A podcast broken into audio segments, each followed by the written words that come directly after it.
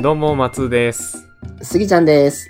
この番組は僕ら二人がお互いに見せたいコンテンツを持ち寄って、一方は初見で、一方はすでに見た立場で感想考察などを語り合うラジオです。はーい、お願いします。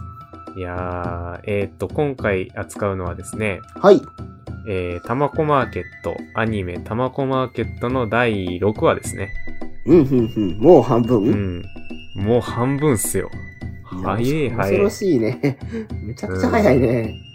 早い。まあな、なんか、最近やっぱり、アニメって結構ワンクール、まあ最近っていうか結構前からですけどう、ん、うん。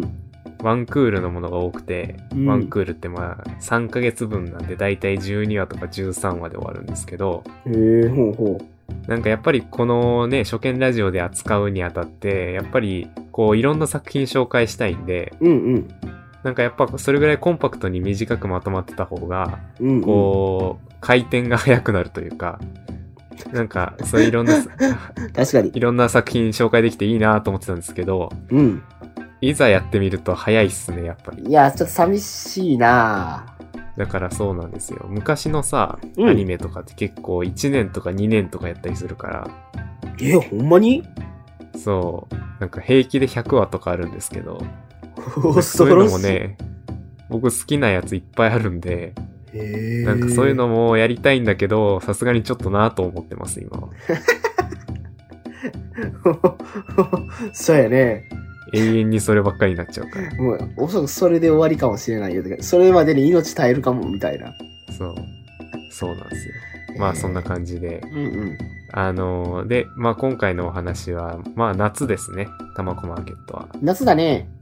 うん。前回まあプールとか海の話でしたけど、うん。今回は階段っていうことで、 そうやね。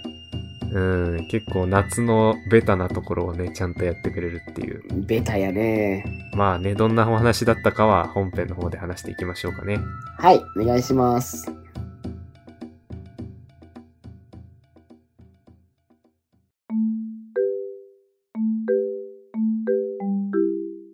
はい。というわけで、今回は、えー、たまこマーケットの第6話を見ていきました。えー、すぎちゃん、サブタイトルお願いします。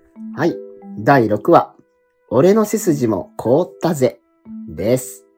はーい。うーん。あのー、いきなり細かい話で恐縮ですけど、うん。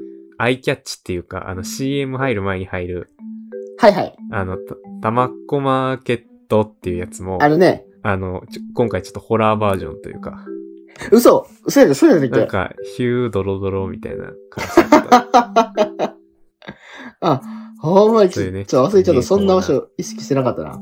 やっぱね、夏はやっぱこういう話いいっすよね。なんか、お化け屋敷ってか、を作らはるんよね。あらすじサクッと紹介しましょうか、ああ、そうね。先に、はい、お願いします。はい。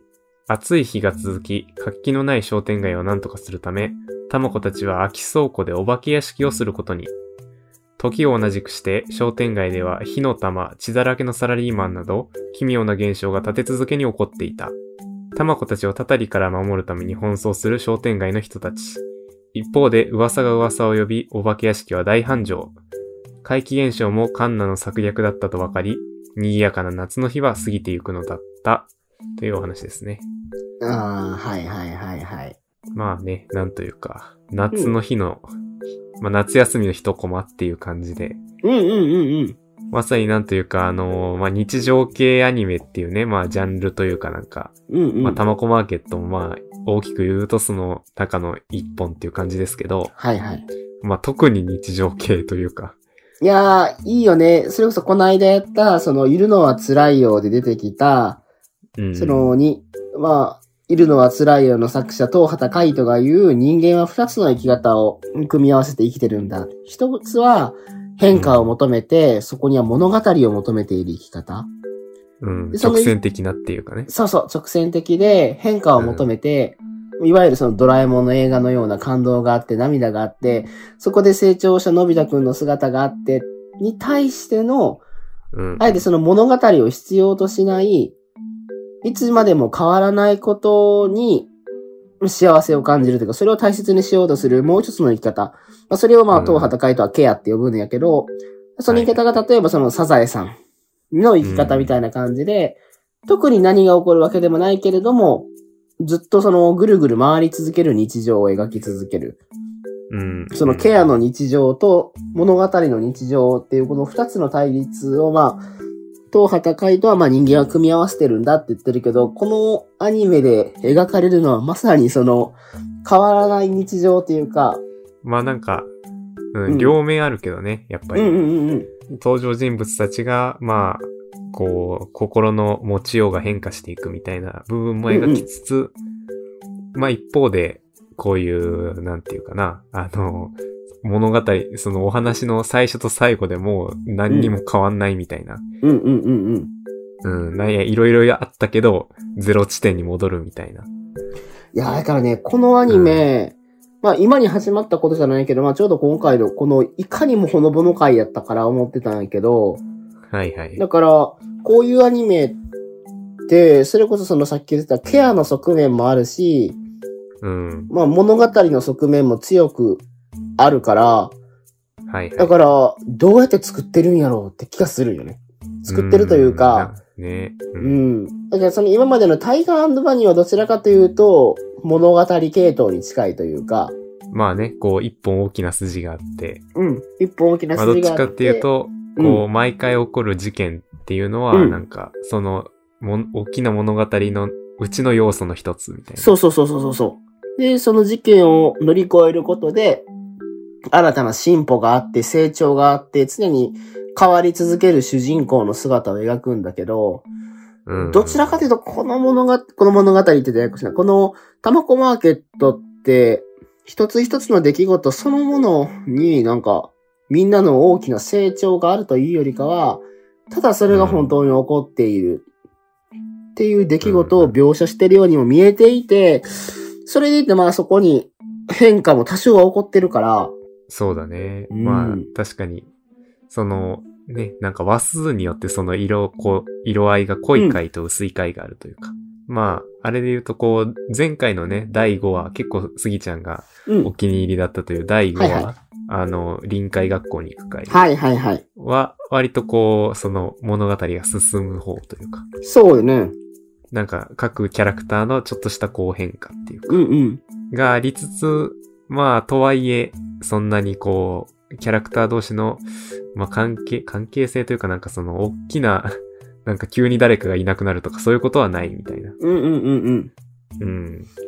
その、この、タバコマーケットが好きな人の代表である松尾さんに聞くと、はい。松尾さんはタバコマーケットを見るときはどういう気持ちで何を求めて見てるそのタバコマーケットにあ物語の要素を求めてるそれとも、まあ、変わらない日常をほのぼのと見ていられることにーうん。価値を置いて、松尾さんはどうそうっすね。なんか、どっちもあるっていうのがなあるほっど。て、うん。そう、なんかその、まあね、結構、今までこう見返してた時は、う。うん。結構その日常サイド。うん、ふんふんふんふんふ。うんん。なんか久しぶりになんかその、たまこたちに、の変わらない姿を見たいなっていうは感いじはいはい。だったんですよ。うんうん。でもなんか今回、改めてこうちゃんとね、この喋るからと思ってちょっと、真剣に見直してみると、うん。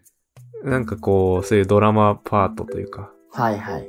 うん、なんかその物語の進、進展がある方っっていうのもやっぱりよくできてるんだなっていう、面白いなっていうふうに思いますあねー。なるほどねはあ。だから、まあちょっとこの先のね、このアニメで言うと先の話になりますけど、うん。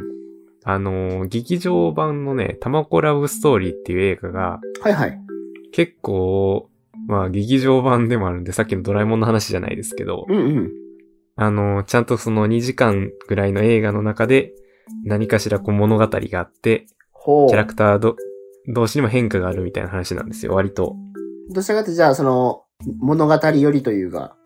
そうそうそう。うんうんうんこのテレビシリーズよりもより物語色が濃くて。はあ、なるほど。で、だから最初僕それ見た時は結構違和感があって、あ、やっぱそうなん実はや。。うん。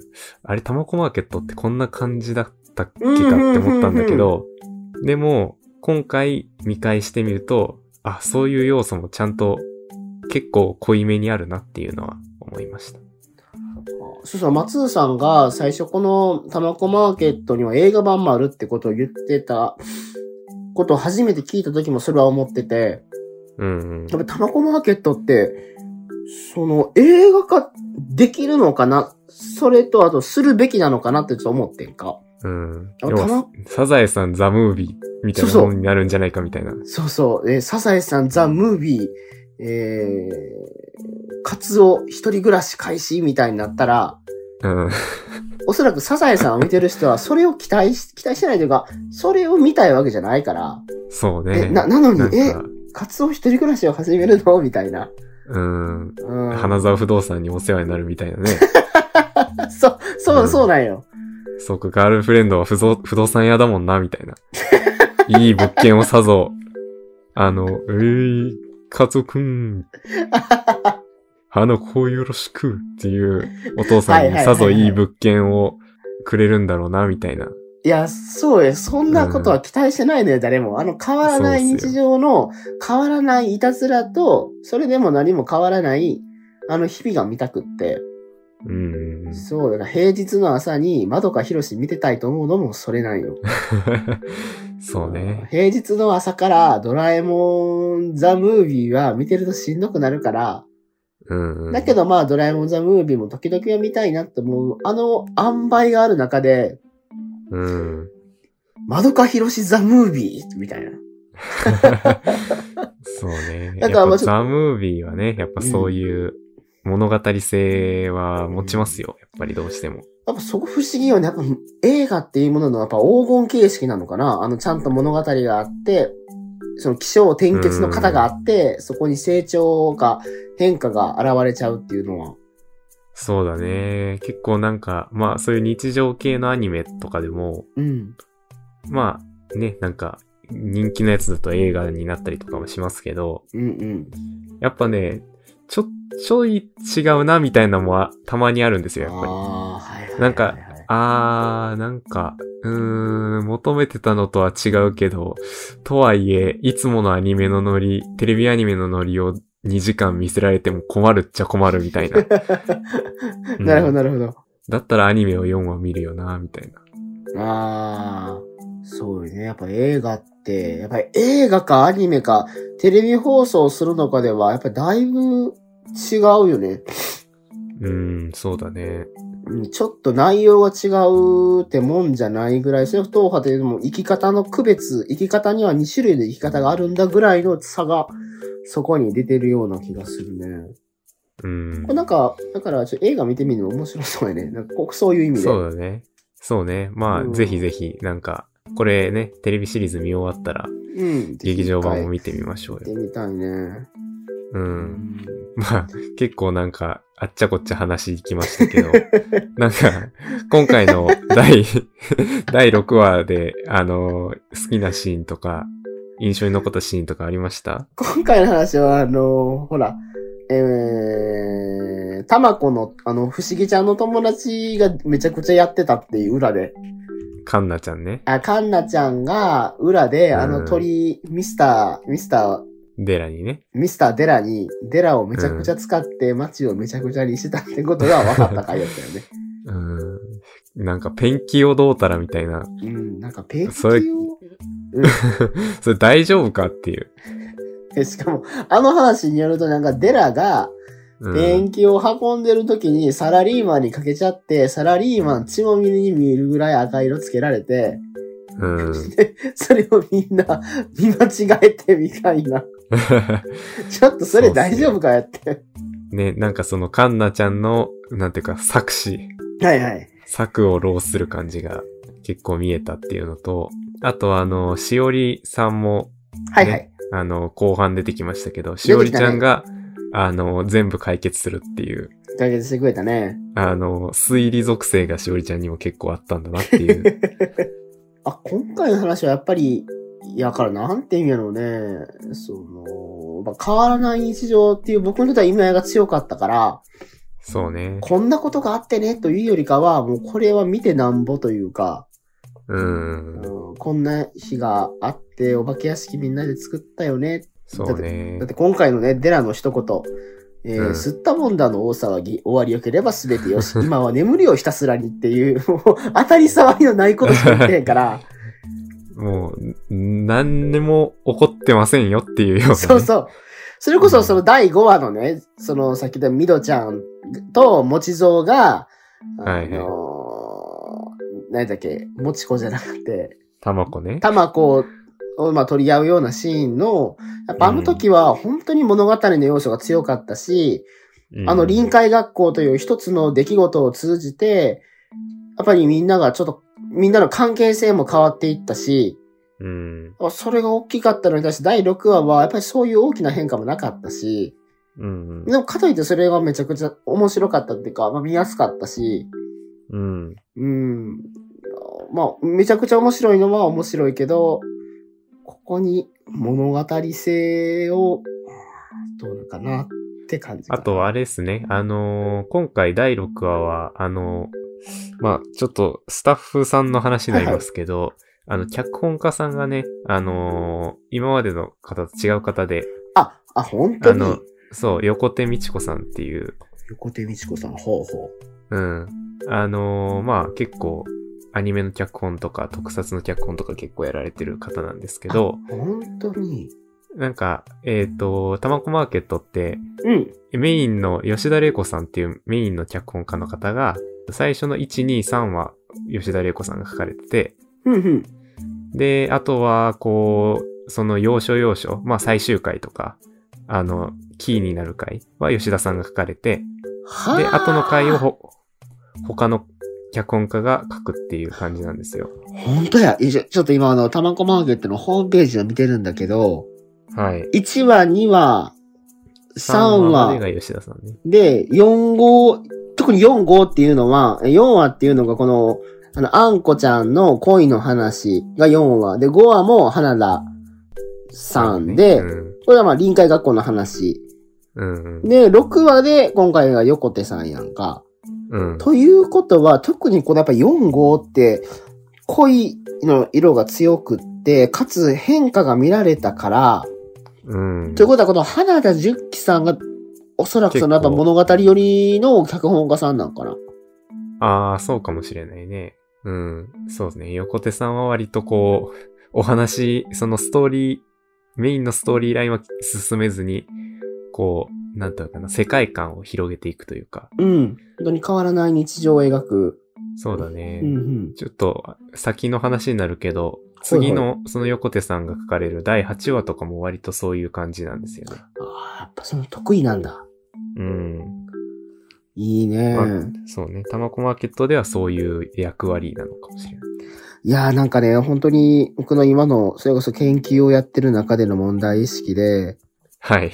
やっぱ研究とかの世界って当たり前の話やけど、変化しなきゃ価値認めてもらえないから、ああ、まあ他、今までのものとどう違うかみたいな。そうそう、どう違うか、それでどう変わったの何が意味があるのって言われちゃうから、うん。じゃあ変わらないものには価値はないのてか価値はないっていう前提で研究の世界ってやっぱ進んでいっちゃうから、うん。だけどこういう、やっぱ文学とかこういうアニメの世界になってくると、やっぱ変わらないことにもちゃんと価値は認められてるっていうかあるやんか。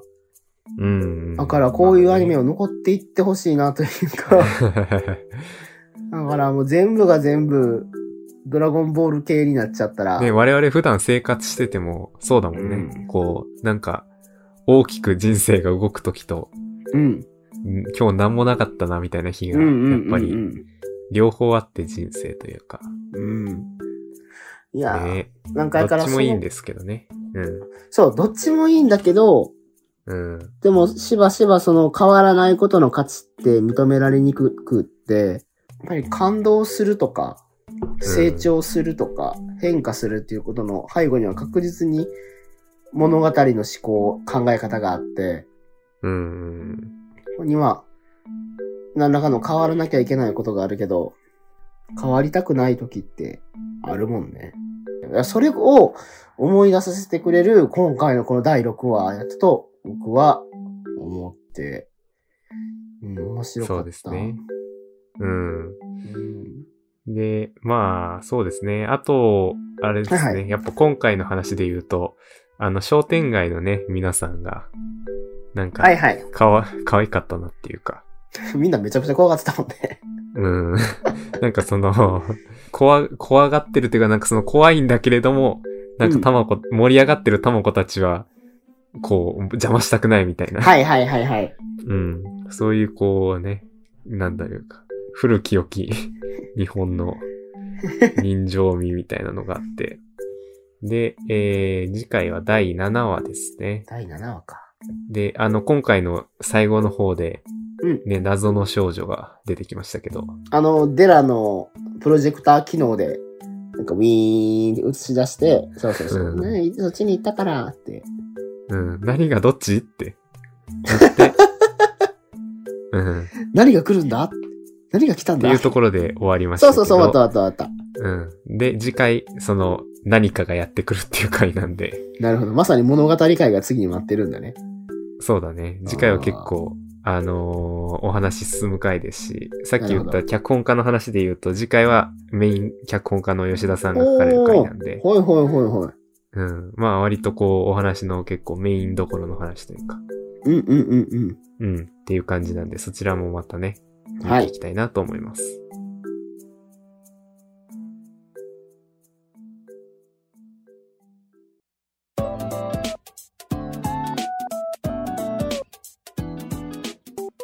はい、というわけでエンディングです。はい。はい。というわけでね、たまこマーケット、今回、第6話、第6話の話は正直あんまりしてなかったですけどう、んうん。うん、なんかまあ、第6話見て思ったことというか、なんか日常と物語の、みたいな話をしましたけど、 はい。うん。まあね、いろいろ考えることがあるっていう、うん。うん、まあ、いい作品の証拠ですよ、これは。うん。本当にいい作品やと思う。ね。